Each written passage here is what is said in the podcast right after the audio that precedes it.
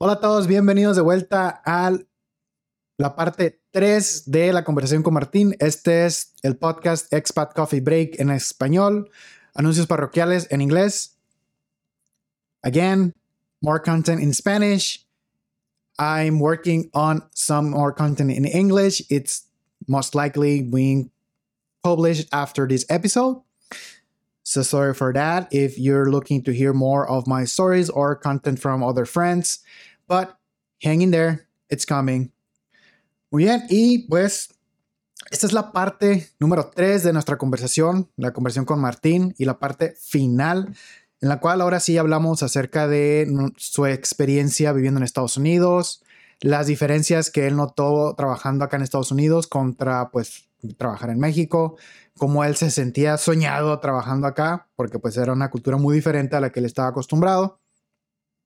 Y pues hablamos acerca de qué es lo que más extraña de México, qué es lo que más le gusta de Estados Unidos.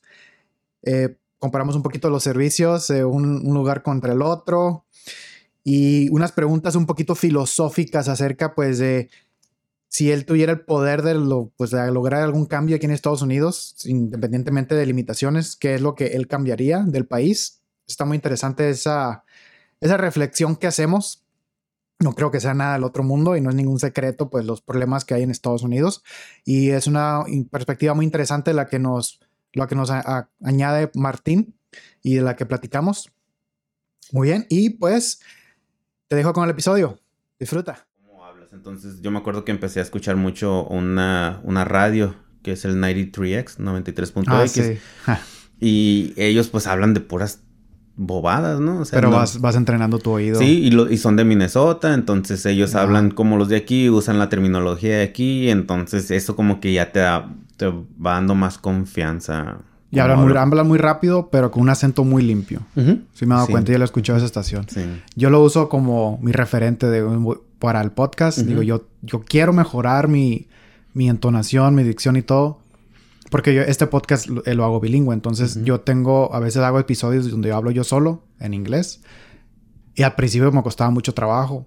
Y parte de lo que hice fue estudiar un poquito de los locutores para también mejorar mi, mi inglés.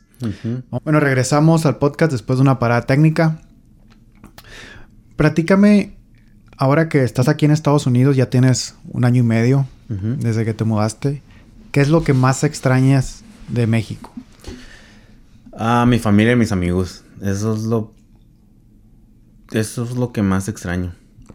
Y más porque tienes año y medio, ¿no? Sin ir. Sin, sin poder ir. Diana ya pudo, mi esposa ya pudo ir dos veces pero de todas maneras ella es más apegada, no más apegada que yo en su familia, sino que es la primera vez que se sale completamente de su ciudad. Pues yo, yo me salí a los 18, entonces ya, entonces ya tengo como que más experiencia no estando... Más experiencia extrañando seres queridos. Todos los fines de semana en la casa de mi abuelo, pues por ejemplo. Y ella sí, todos los fines de semana iba con sus abuelas, con sus abuelos. Entonces, pues esa distancia, o esa lejanía le ha, le ha pegado bastante.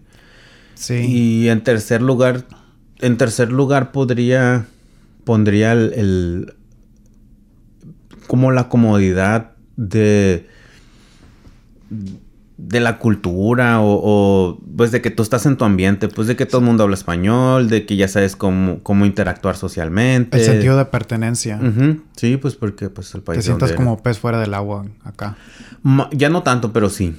Pero sí, eso es lo que Sí, nosotros, nosotros igual, ya, ya tenemos dos años y medio. Ya casi vamos para tres. Y es, yo concuerdo, o sea, para mí es la familia, los amigos lo que más extraño. Eh, de ahí la comida.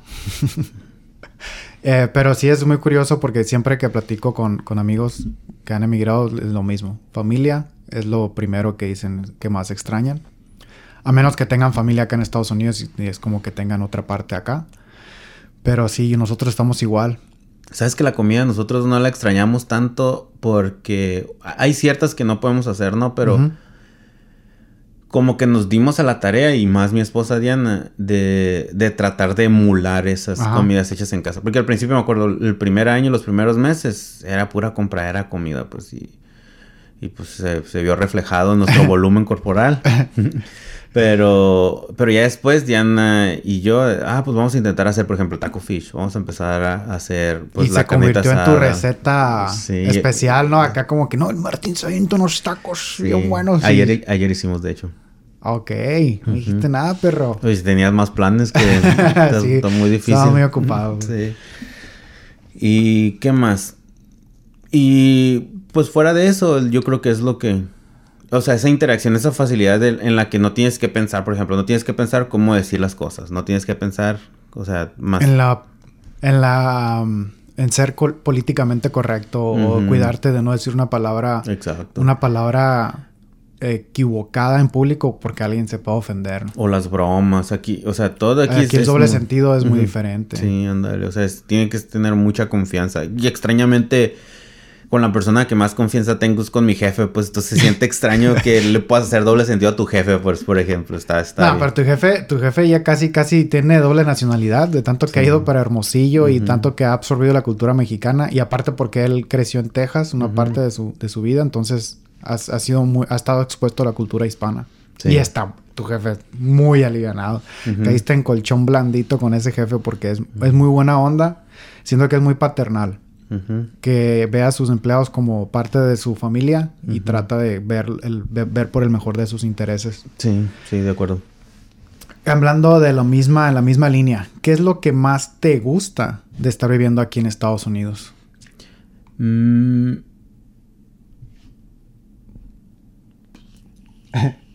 Lo primero que se tenga en la cabeza, no lo pienses mucho. Si es comprarte un iPad nueva, de un iPad nueva, güey. Si eso es, o, o si quieres darme una respuesta más, más filosófica, dímela, lo que se te venga.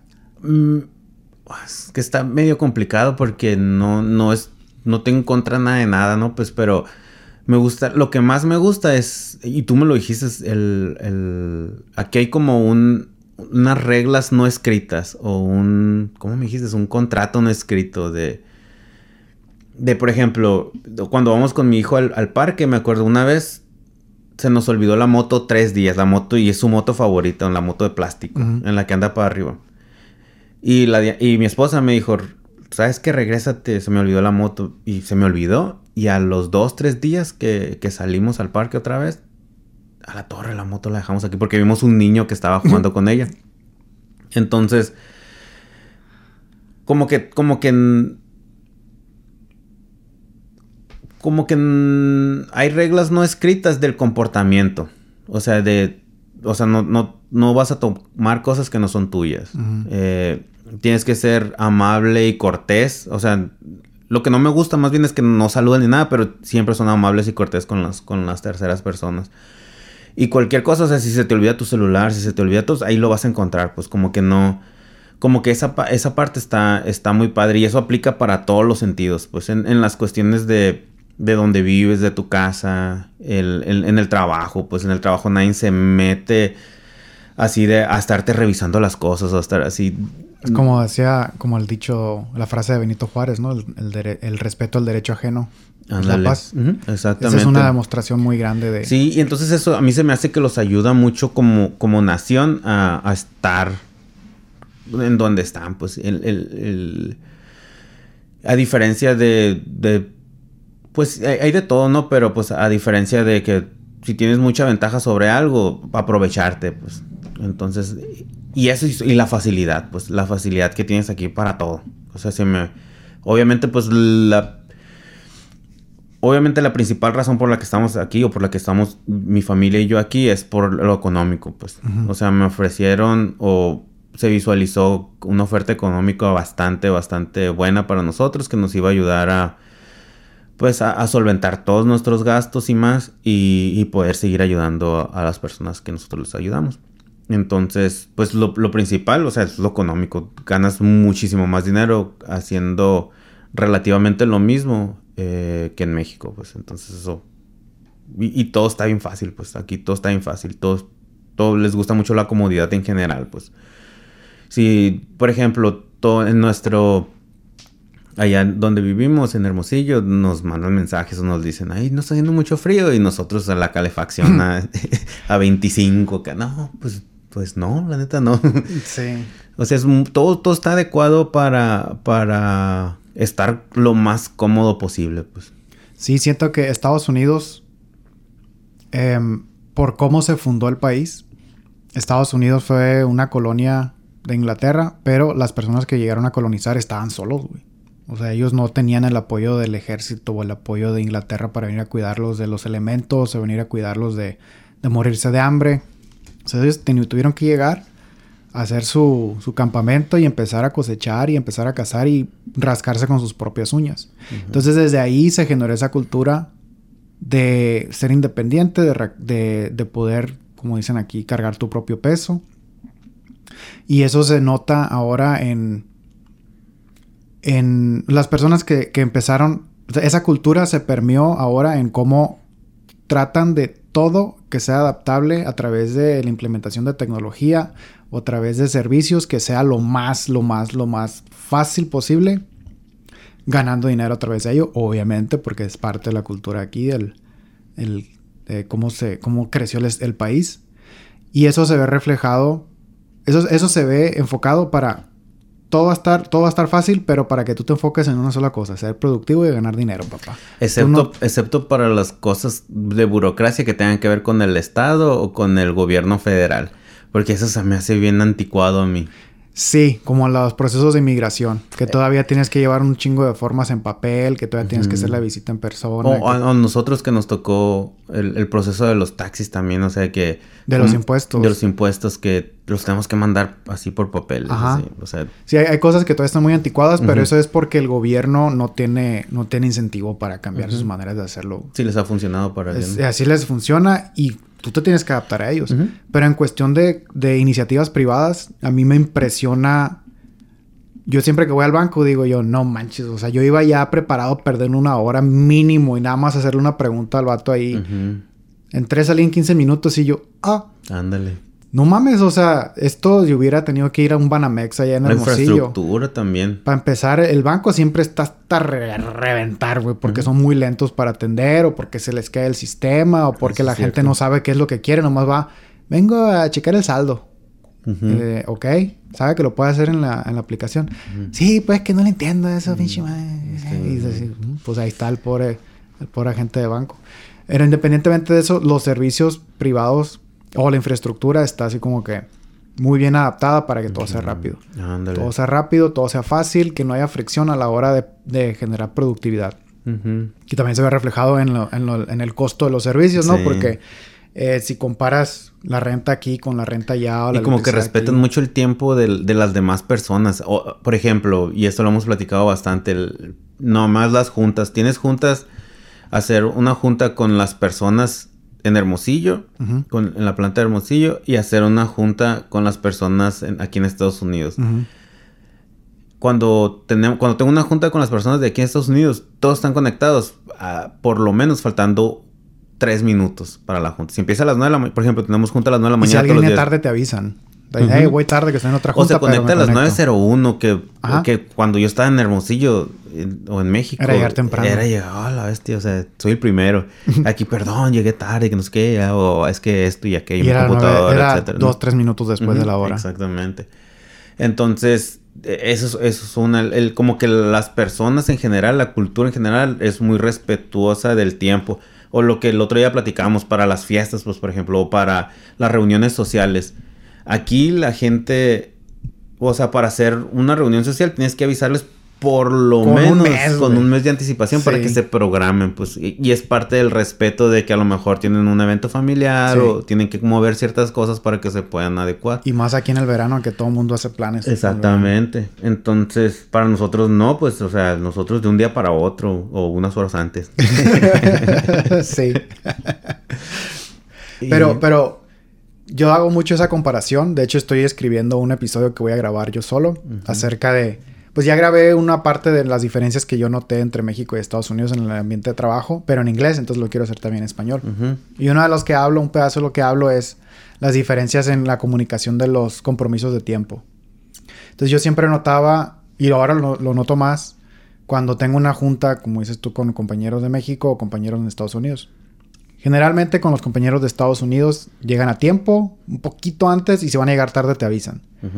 Y con compañeros de México, la mayoría, no quiero decir que la neta se pasan de lance y que tardan en llegar. La mayoría llega a tiempo. Pero siempre hay uno u otro que tú sabes que le, no sé si le valió, no sé si realmente estuvo ocupado, pero llega tarde. Llega tarde por 10, 15 minutos, pues. Y cuando estás haciendo una junta de media hora porque es algo rápido, pues ya estás terminando la junta para esa hora. Y es como, es muy difícil entender. Bueno, no, no, no es eso. Más quiero, quiero decir, es muy. Para, para, mí es muy fácil ver cómo su imagen se está viendo afectada. Y, y batallo mucho yo, porque te como que he tratado de, de hacer un pequeño coaching, decirle a mi camarada, decirle, güey, es que eso que tú estás haciendo está afectando tu imagen profesional. Porque tú, tú estás dando a entender que no te importa tu trabajo y estás llegando tarde. Y desafortunadamente eso es muy común en México, perder la noción del tiempo o porque estás haciendo algo muy importante, porque estás en una junta con tu jefe, lo que tú quieras. Pero llegar tarde a juntas es algo que en, en México es muy común. Y juntas de trabajo. A mí lo que me pasa, o lo que yo he escuchado es, el, están como overbook si tú ves su calendario es bien difícil. Si tú ves un calendario eso para tratar de agendar a alguien. juntas, pues. Y, o sea, como que por lo mismo que decíamos de lo de la confianza, etcétera. esa es mi propia, es de mi cosecha, no es lo que yo pienso. No es que así sea. Pero yo siento que por tratar de cubrir eso de que sí estoy ocupado y sí voy a estar ocupado todo el día, ¡pum! se llenan de juntas. El, hay ciertos ingenieros así, por ejemplo, del, el, como el, que vino conmigo en la primera transferencia. Él tiene agendado hasta como cuatro semanas después. Y tú le tienes que preguntar, oye, ¿a qué horas puedes la, siguiente semana? Lo cual es menos eficiente, pero él demuestra que sí está ocupado, pues... o... Pues es que sí se acostumbraron a, sí, a vender su trabajo. Y, pero bueno, esa es otra manera de trabajar. Hablando de tu punto de vista como inmigrante, ahora con la experiencia que tienes viviendo aquí en Estados Unidos, el tiempo que has venido, que las veces que viniste de estudiante, toda la experiencia que tienes, si tú tuvieras la manera, ya sea porque eres, eres algún funcionario público y tienes el poder suficiente o un empresario, un caso hipotético, ¿no? Y tuvieras el dinero suficiente para hacer que algo sucediera, o simplemente una varita mágica y hacer, ¡pum!, se hace porque ya se hace. ¿Qué cambiarías en Estados Unidos para mejorar? O sea, ¿qué ves tú que, que de tu punto de vista de inmigrante podría mejorar el país? Ah, es que está bien difícil. En el sentido de... No, lo que, lo, que tú opinas. Yo, yo tengo, una, yo tengo una, una, opinión que lo platiqué ayer con, mi otro amigo acerca de cómo mejoraría yo el tema de inmigración pero no sé, a lo mejor tú piensas en algo en, temas de la economía, en temas de educación, en temas de salud, en temas de inmigración, en temas de racismo, porque es un, es un tema, es un tema muy fuerte en Estados Unidos. Sí, pues el racismo, el racismo colectivo, es que a mí se me hace que todo parte de ahí, ¿no? El, probablemente. Eh, sobre el racismo colectivo que se vive aquí en Estados Unidos, ¿no? Pero como que hay una presuposición, por ejemplo. Yo siento que cuando, yo pienso que cuando estás pidiendo como, ah, bueno, voy a mandar los papeles y eso, hay una presuposición sobre los, los que son fuera del país, hablando específicamente de México, porque hay muchos inmigrantes aquí. Eh, como una presuposición de que nos queremos, o sea, chingar, o, nos queremos eh, sacar ventaja del país. Sí, del país. Y, lo que siempre se dice, ah, es que venimos a robarles el trabajo, pues. Nada más con el hecho de toda la justificación que, tienes que hacer. Por ejemplo, nosotros que venimos como profesionistas, en mi caso particular, toda la justificación que yo tengo que hacer para demostrar que, que no hay nadie aquí en Estados Unidos con, las las habilidades. Las habilidades, el entrenamiento que, que yo he tenido y he desarrollado en, en mi en mi vida profesional pasada para, para justificar que, que no van a encontrar a alguien aquí. Pues entonces... Para, para dar un poco de contexto, nos ambos estamos trabajando, estamos en Estados Unidos con una visa de trabajo. Y es una visa de trabajo que se llama L1B, que es una visa para transferencias de empleados de una empresa, pues, de la misma empresa, y es para empleados de conocimiento especializado. Y esa visa el, gobierno de Estados Unidos, el, no sé cómo se dice, pero la inmigración de Estados Unidos te pide las perlas de la Virgen, por decirlo de manera sencilla, para justificar el hecho de que la empresa tenga que traerse una persona de otro país y en vez de contratar a alguien en Estados Unidos. Entonces sí es, sí es muy complicado y entiendo por qué dices eso de que el país está tratando pues de proteger a de cierta manera al talento que hay aquí en Estados Unidos. Decir, no, pues es que aquí hay mucha gente preparada, ¿por qué no contratas a alguien de aquí? ¿Por qué te estás trayendo? Sí, exacto. Pero, y por el otro lado también, pues es que no, no, o sea, no todos se pueden venir, pues, o sea, es por eso te digo que es, difícil contestarlo porque no... ¿Qué, ¿Qué, es lo que tú mejorarías? ¿En qué te enfocarías? Perdón. No te preocupes. Que no... A mí, que no existiera la presuposición sobre, sobre la inferioridad de las otras razas, pues, o sea, ya seas asiático, ya seas hindú, eh, o ya seas latino, mexicano, o sea, como, no sé por qué, no sé por qué sienten que son superiores en, en, muchos sentidos, pues, y nada más porque es de raza, ¿no? Entonces, para mí se me hace un poquito ni acaso, o sea, que, que te juzguen nada más por la raza que tú seas, cuando cuando pues aquí la mayoría de las personas de aquí son externas, pues el desarrollo que ha tenido el país es por mucha influencia Gracias externa. A pues, inmigrantes. exactamente. sí, es, es, es, muy interesante ver cómo... Yo honestamente no he vivido un tema de racismo. no, yo creo que a ti tampoco te ha, vivido, te ha tocado ver algo así fuerte que, que digas tú, ching, qué feo me sentí porque me señalaron por ser un poquito más moreno que estos cabrones o por ser mexicano. No he sentido eso, He notado ciertas miradas, pero una vez solamente. Yo, he sentido racismo pasivo, o, pero de nuestros mismos, de nuestros mismos, no los mexicanos, pero del, por ejemplo, los, los Ah, somalíes. Los somalíes, por ejemplo, como ya saben, o sea, como la mayoría de los que venimos a trabajar, venimos a, pues así de, de que me acuerdo, sí te conté, ¿no? Que me dijeron, oye, ¿y tú qué? ¿No conoces a alguien que limpia alfombras? No, no, no le digo. ¿Y no conoces a alguien que, que, que pasta? Que, no, ¿Quién te dijo eso? El, un, un somalí que me encontré en el parque. Así nomás de la nada. Sí, o sea, así nomás me dijo, como que andaba buscando a alguien que le, que le hiciera, o sea, estaba buscando a, un trabajador. Y él, asumió que tú conocías. Sí, ándale, o que yo era, pues entonces ya me dijo, ya me preguntó varios trabajos así muy, muy categorizados. Muy estereotípico de, muy estereotípicos, de los mexicanos. exactamente, nosotros. Y ya, pues tú qué haces, me dijo. y yo... O sea, no lo hizo, no lo hizo con, con afán de, ofenderte, pues, pero en su cabeza él es lo que sabe de los mexicanos. Exactamente. Pues. Entonces, ese estereotipo es el que te gustaría eliminar. Exactamente. Ajá, porque pues al final le dije, ah, pues soy ingeniero de diseño. Y se quedó así. sí, desafortunadamente eso estaba muy difícil de erradicar, pero pues, o sea, se vale. Pues si tú tuvieras una varita mágica, le quitaras eso de la cabeza y eso Sí, porque con todo el dinero del mundo no puedes, o sea, no vas a cambiar. Es que también... Es difícil las cuestiones de movilidad social porque no, no, o sea, no hay oportunidad para todos, pues así como nosotros, o sea, nosotros también una vez,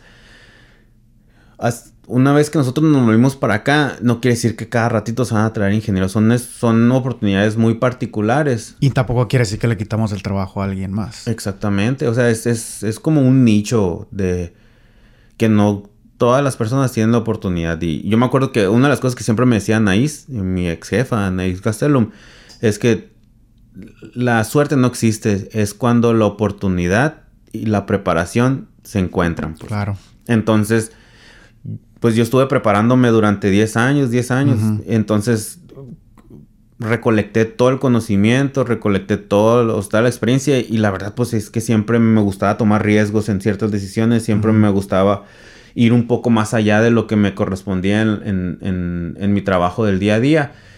Y pues eso, eso premió, ¿no? O permió. Y es una de las cosas que pues le gusta mucho ahorita a mi jefe, pues que no me quedo yo nada más en la primera barrera, pues. Y se dio esta oportunidad. Entonces ya. Ok. Y estaría interesante, pues ojalá y se pudiera hacer con una varita mágica, ¿no? Pero pues va a tomar mucho tiempo. Siento que la, la, sociedad acá en Estados Unidos, cuando menos ya reconoce que es un problema. Ahorita, porque es, es el discurso de inclusión es muy diferente a hace unos años. Sí, estaba escuchando ayer o antier a Deb Chappelle así de... Porque estaba hablando sobre los LGTB y cómo están protestando y todo eso. Y, y él está a favor de eso, ¿no? O sea, no hay problema. Pero él dice, toma tiempo, o sea, para nosotros la ley de la, esclavitud hace cuántos años se abolió y luego que nosotros cuánto tiempo tomó y luego que, en 1955 fue cuando ya se, respetó los derechos de los de los afroamericanos y ya él decía pues 1955 a 2017 creo que era su sí, show. toma tiempo desafortunadamente. Y es que son son ¿sabes? o sea, son es va a ser generacional porque lamentablemente esas personas se los enseñaron sus papás, pues. Entonces, por eso es, por eso es que dije racismo colectivo, pues porque se colecta de la, de, cómo, de cómo te van educando, pues, porque me ha tocado personas que, por ejemplo, como el Mike Aston, que, o el Alamba, eh, que ellos son americanos americanos, pero a ellos no les importa, pues, ni de qué color seas, ni si eres hombre, si eres mujer, ni qué preferencia, etcétera. Ellos, o sea, te tratan como lo que eres, como un individuo, una persona, pues entonces ya tus gustos personales es muy diferente, o ya tu background, o, ya de tu, tipo de raza o tu color de piel, a ellos no les importa, pues. Y el Mike Caston el otro día estaba platicando con él. Él, él decía que él está educando de esa misma manera a sus hijos, pues de que hay, cada persona va a tomar sus propias decisiones y, y no de lo bueno o malo que pasa a una persona no depende de su color de piel, por ejemplo. Y a mí se me hizo... Eso, eso va a tomar tiempo y, todo empieza desde casa. Todo va a empezar desde casa. Suena muy rebuscado y mucha gente lo ha dicho, pero es, así. La, educación viene desde casa y si, por ejemplo, personas como el Mike educan hacia sus hijos, sus hijos ya van a ser muy diferentes a como hemos sido pues nuestras generaciones. Sí. Ya va a ser muy diferente. Y, otra cosa, ponte a pensar, o sea, con, no sé cuál es el porcentaje de inmigrantes de aquí en Estados Unidos. ¿Cuántos seamos hispanos? ¿Cuántos son afroamericanos? ¿Cuántos son europeos? ¿Cuántos son asiáticos? Pero si te pones a pensar en a vuelta de 10 años, ese número se va fácil, se va a duplicar. Porque pues no nada más está llegando más gente, sino las personas que están, o sea, los hijos que se están teniendo, los niños que están creciendo. Y esos niños ya vienen, o sea, por el solo hecho de ser inmigrantes ya van a tener una manera de ver las cosas muy diferentes. Y muy probablemente no van a pues no deberían de tener ese problema del racismo sistemático porque ya ellos, por, por su crianza de pues, ser al principio minoría, pues, ya van a ver las cosas diferentes. Sí. Y de aquí a, lo mejor 20, 30 años ya es cuando, ok, realmente se va a empezar a, adoptar el, el, discurso de inclusión y que realmente sea algo que, que esté bien adaptado a la sociedad y no algo que apenas está queriendo hacer y si no y si no lo cumples ahí te va el martillo del cancel culture que es muy muy sabido ahorita. Sí. si pudieras, ahora otra pregunta, si pudieras regresar en el tiempo, tú Martín de treinta y tantos años, 35. Con 35, no quería decir, güey, pero bueno. No te preocupes. tú Martín de 35 con toda la experiencia que tienes, profesional, personal, ¿qué consejo le darías a Martín de 18 años? Tú vieras a tu Martín acá, todo flaquito, todo chaparrito, a los 18, queriendo salir adelante, ¿qué consejo le darías? Ah, está bien difícil porque siento que soy un resultado de todas las decisiones buenas o malas que he tomado. Claro, claro. Entonces, cualquier cambio que pueda hacer a lo mejor no resulta en lo que estoy ahorita. El... Efecto pero mariposa. Lo que... exacto. Pero lo que yo. Lo que yo le podría aconsejar es que busque la manera de sentir la seguridad en sí mismo. O sea, de que, que sea seguro con las decisiones que toma, que, que no se fije tanto en la validación externa, que, no, que, no, que no busque o que no justifique sus decisiones por lo que puedan pensar terceras personas. Pues que, que busque lo que lo haga sentir a, esa persona, pues lo que lo haga sentir Martín de 18 años, o sea, que no, que no se, que no se banalice de más, que no, que no, que, que sea más profundo uh, o que, que, tenga más de un layer para tomar las decisiones, pues, o sea, que así como dicen, pelar la, la cebolla, o sea, que quite dos, tres capas para realmente ver por qué está tomando las decisiones. Pero pues eso también fue parte de mi aprendizaje, ¿no? Y eso pues me tardó bastante tiempo. Y viéndolo del punto de vista, si tú quisieras darle ese un consejo a una persona que apenas está empezando su carrera profesional, unos veintitantos años, con la experiencia que tú tienes y con el trabajo que has hecho, ¿qué consejo le darías a alguien que puede que estés que esté pensando no en emigrar o puede que que no se limite.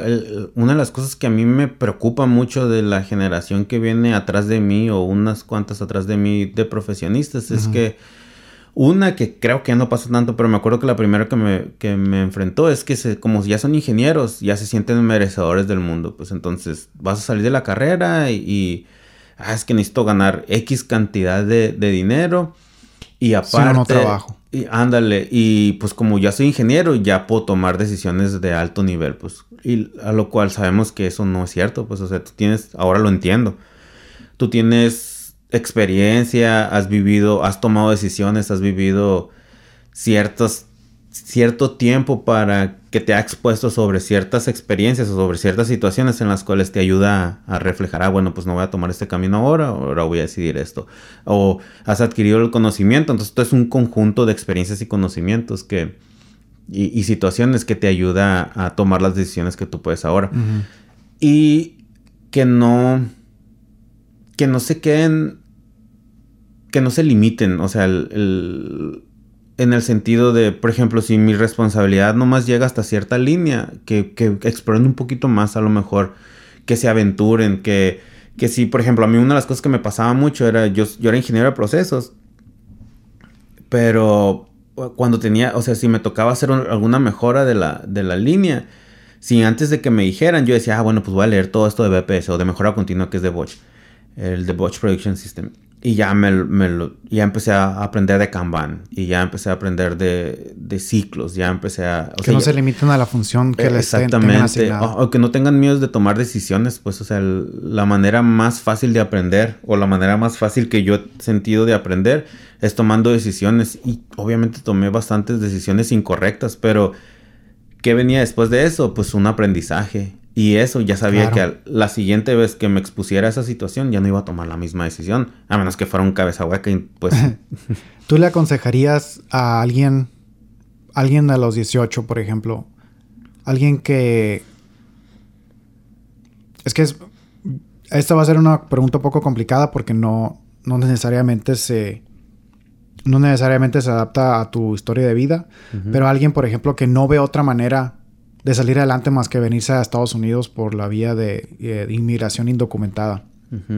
¿Tú le recomendarías a esa persona que se venga a, como de lugar y calar suerte de manera indocumentada o sabes que hay manera de hacerlo en México? Va a ser bien difícil porque los es que depende, va a depender de la situación. Si la persona a los 18 años está en una carrera profesional o está en un desarrollo o tiene cierta experiencia en, algo muy técnico. O tiene el apoyo de su familia. O tiene el apoyo de su familia, puede, puede que, yo creo que sí puede tener oportunidades en México y ya después buscar la vía legal de venir para acá, ¿no?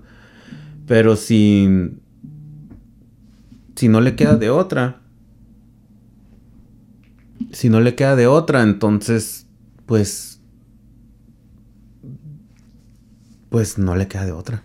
O sea, es, es, como que no veo otra opción, pues eh, a, mí se me hace muy difícil, o sea, y, se me hace muy de valientes tomar esa decisión, porque para empezar, si siendo legal, o sea, siendo... Sí, haciéndolo por la vida legal, vía legal es complicado, te lo haces de manera indocumentada es todavía más A mí se me hace bien complicado, a mí se me ha hecho bien complicado, igual porque también lo he platicado con mi esposa, pero a lo mejor porque nuestros estándares son un poco diferentes en el, en el cuestión, en cuestión de estilo de vida, pues como ya estamos acostumbrados a cierto estilo de vida en México, de de tener o, de vivir. Entonces andamos buscando algo muy similar aquí. y, sin obviamente demeritar absolutamente nada, ¿no? Pero el, se me ha hecho bien difícil a mí. El, así documentado por todo lo que nos piden. Ahora no, me puedo imaginar, o sea, nada más para, para hacer un leasing de un, de un departamento te piden el seguro social. Sí, es, es, complicado. Obviamente es factible porque mucha gente lo hace. Eh, yo lo que he platicado con otros amigos es, eh, si lo quieres hacer y no tienes otra, pues aviéntate. Lo vas a, vas a ver. Nada más sean conscientes. Yo lo que quiero es dejar el mensaje para alguien joven que esté pensando que probablemente venirse a Estados Unidos es su única opción para salir adelante. Si realmente es tu única opción, nada más vente mentalizado que va a ser una chinga. No creas que porque estás trabajando mucho en México y porque tienes que trabajar mucho en México para poder ganarte una vida, aquí vas a venir y vas a trabajar menos y vas a, ganar más. No necesariamente es así. Pues es, es, igual o más pesado y todo depende pues que, en qué trabajo estés haciendo, en qué condiciones llegues. Eh, por ejemplo, ayer el amigo con el que estaba platicando, él me dijo, no, para mí se fue papita aquí en Estados Unidos, porque él venía de una vida de rancho, de trabajar con el ganado y la tierra y de trabajar de sol a sol. Entonces para él fue relativamente sencillo. Sin embargo, dije, no, deja de ser una putiza. Fue una madriza y yo ya sabía, pero pues aquí estoy, dice. Ah, pues el consejo, yo creo que el consejo sería de no se vengan a vivir a Minnesota porque es muy caro aquí como para, para empezar, pues, o sea, que se vayan a un, a un lugar más donde la vida no sea tan cara, pues ya es que cada estado es diferente. Pues donde les toque, güey, porque sí, realmente si te vas a venir de la manera... Pero si te tienes, si, si puedes gastar un poquito menos en rentas y puedes, porque lo más difícil, a mí lo que más difícil se me podría hacer para ellos es gastar una renta y, y los servicios, que es lo más caro, pues. Ya todo lo demás es relativamente similar. La comida también es un poco más caro, pero pues te puedes adaptar. O sea, no, no, es, muchísima la diferencia. Nada más encontrar la renta. Y, y, pues ya tú haces tu... Pues el trabajo es... Ese sería el otro consejo, como tú bien lo dijiste. O sea, tienes que venir con la mentalidad de que aquí vienes a trabajar y vienes a trabajar. O sea, día de veras. O sea, vienes tener una ética laboral fuerte. de que pues, no vienes y no te vas a rajar. Si ya la tienes en México, igual trata de calarle suerte a ver igual te Y al principio es uno o dos trabajos. O sea, trabajos así como, como el, señor de limpieza de aquí de, José. Edificio. del edificio que trabaja aquí, termina la una y luego en la tarde se va a un Wendy's o, o algún lugar. Sí. Eh pues creo que eso era todo, lo que, todos los temas que tenía que platicar. ¿Algo más que quieras compartir con las personas que nos están escuchando acerca de tu experiencia o algún consejo que le quieras dar a a lo mejor otro profesionista que quiera, que, le ofreciera una oportunidad como la nuestra de venirnos a trabajar para acá? Uy, pues es, es que está difícil. No. pues está, desde mi punto de vista, es está muy padre venirte a trabajar porque es un desarrollo profesional muy grande. Independientemente si te vas a quedar. te quedas o te regresas. O te regresas, tu currículum crece mucho por la exposición en la que tienes. Es una empresa internacional. Y dependiendo de la posición o, dependiendo con los beneficios que te tengas, eh, te, te, vienes, te tienes que venir preparado mentalmente para empezar de nuevo en todos los sentidos que te van a a integrar a la sociedad. Seguridad social, Ajá, crédito. sí, todo. De hecho, vamos, vamos preparándonos para hacer otro episodio nada más de eso. Sí. Yo, yo, he tratado de hablar un poquito de eso en los episodios que yo hago en inglés y los quiero, digamos, sacarlo también en español. Pero siento que son cosas que estaría muy padre que lo rebotemos entre tú y yo con base en nuestra experiencia. Como a pesar de que nosotros lo hicimos o sea, con papeles y todo, y de todas maneras nos tocó batallar. Batallar entre comillas, porque o sea, no, no, vas a comparar contra alguien que no puede ni siquiera tener un número de seguridad social a su nombre y que no puede abrir una cuenta de banco. Pero empiezas desde cero. Entonces, ¿cómo a tus treinta y tantos, después de ya tener una vida establecida en México, te vienes para acá y empiezas otra vez literal desde cero? Bueno, no, no quiero decir desde cero porque no es tan drástico. Es es algo que yo no esperaba que fuera tan difícil. Que fuera tan drástico, que fuera tan difícil. Me tomó como año y medio como que más o menos tener. Ahora sí ya tengo acceso a cosas que antes no tenía. Pero es año y medio que si no tienes para pagar las cosas en efectivo, pues vas a pagar un poquito más por créditos. Pero bueno, eso es todo. Eh, muchas gracias por, por compartir y pues a ver cuándo nos volvemos a, juntar para platicar de temas ahora sí ya bien preparados. No, gracias. Está padre.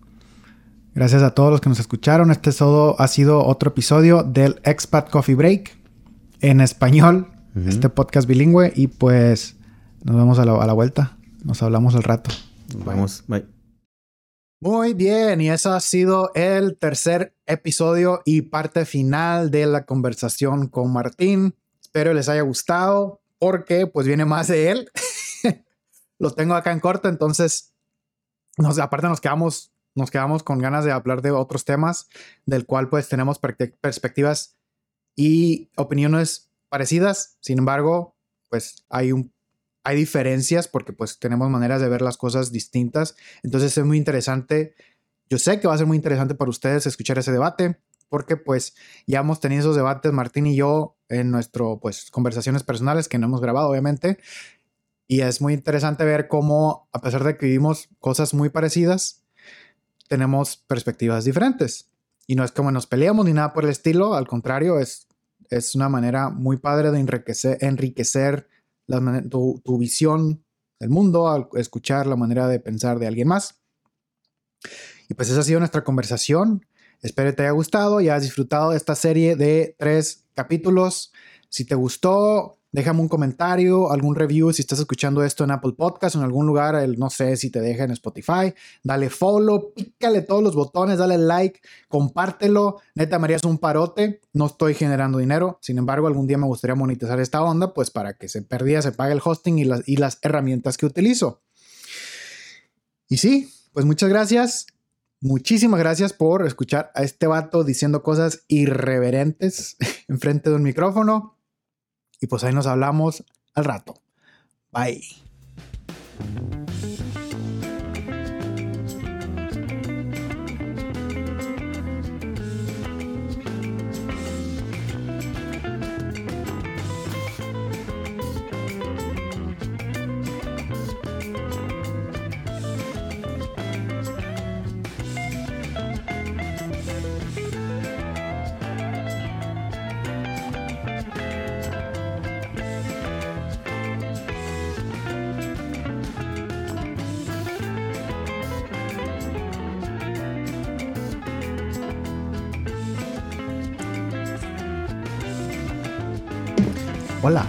Bienvenido.